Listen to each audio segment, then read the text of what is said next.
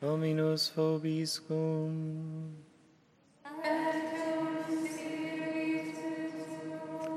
Lectio Sancti Evangelii secundum Lucam.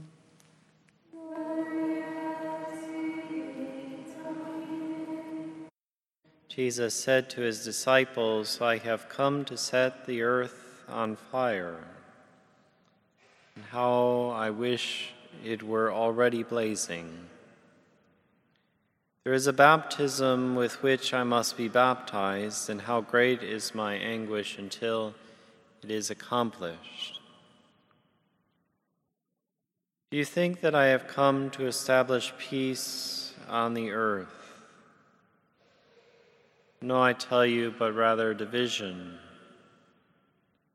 From now on, a household of five will be divided three against two, and two against three. A father will be divided against his son, and a son against his father. A mother against her daughter, and a daughter against her mother. The mother in law against her daughter in law, the daughter in law against her mother in law. Verbum Domini.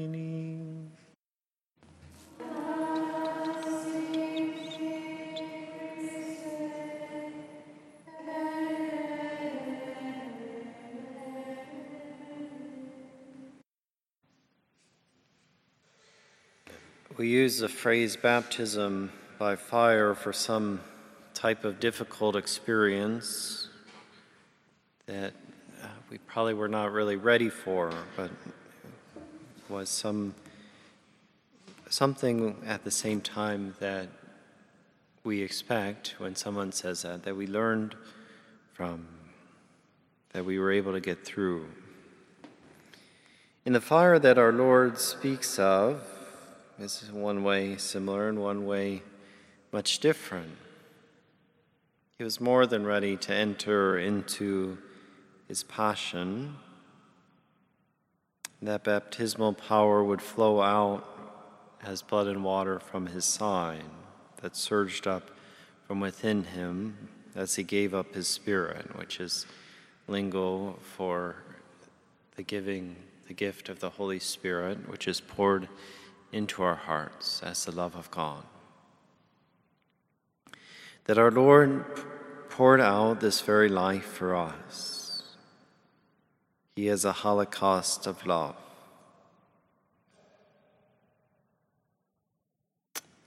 The divine fire of charity burned within him, causing great anguish. From St. Paul to the Corinthians, do you not know that your body is a temple of the Holy Spirit within you, which you have from God? You are not your own, you are bought with a price, so glorify God in your body. This is the same for our Lord, that He desired uh, to make manifest that Spirit which was within Him, that He too, even as Son, receives the Holy Spirit as at His baptism, that the Spirit alights upon Him as a dove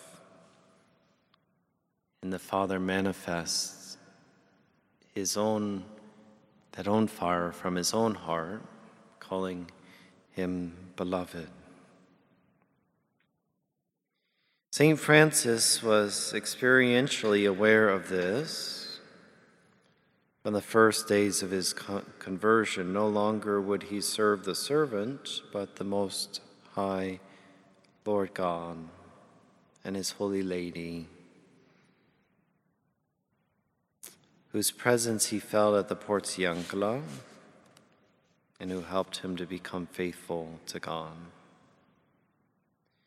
In baptism, we all became slaves of God. We're transferred from slavery to the world and to the evil one, to sin and death. Yet that a dependence and abandonment and service of God must become ever deeper, appropriated, made our own through the self offering, supported always by grace in the holocaust of our life that as we see our Lord Himself offering Himself, especially in the Most Holy Eucharist, we too ought to do. Our dwelling is to be on fire with that same fire of love, which in a sense makes, which drives our Lord to, to come upon the altar of sacrifice each day. And it's a great sadness for our Lord that, and for us that so many do not love God, that many do not know Him, especially in this humble and wonderful mystery.